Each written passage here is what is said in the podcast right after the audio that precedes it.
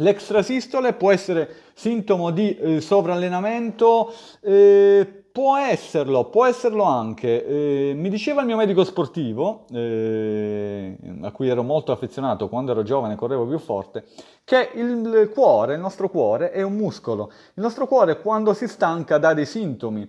Quando eh, abbiamo un eh, bicipite femorale affaticato, il sintomo è ehm, un'elongazione perché non c'è una risposta improvvisa, fluida ad un allenamento e via discorrendo. L'extrasistole, che è una condizione benigna, ma può anche non esserlo, eh, e può essere sì un sintomo di sovrallenamento. Mi è capitato di avere periodi con extrasistole, importanti, eh, non entrando nello specifico in campo medico, dove eh, sono abbastanza curioso, si trattava di eh, extrasistole sopraventricolari, quindi eh, benigne, e l'ho risolta con, sempre su indicazione medica, con carnitene e eh, magnesio eh, che regola, eh, diciamo, detto, detta così in maniera grossolana, la funzione elettrica cardiaca. Quindi mi sono rimesso in sesto con queste extrasistole che mi davano fastidio in, eh, per giornate intere. Di solito sono benigne, però, eh, però chiaramente senti un medico perché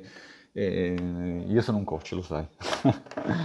Però, eh, siccome corro da tantissimi anni, da così tanti anni, che ne ho avute di tutti i colori, ragazzi, bandelette, fascite plantari, tendinite del popliteo, cisti di Bacher. Eh, per finire di infortunarmi ho dovuto fare il coach in modo tale che ho dovuto capire come fare per non infortunarsi. I miei atleti non si fanno male.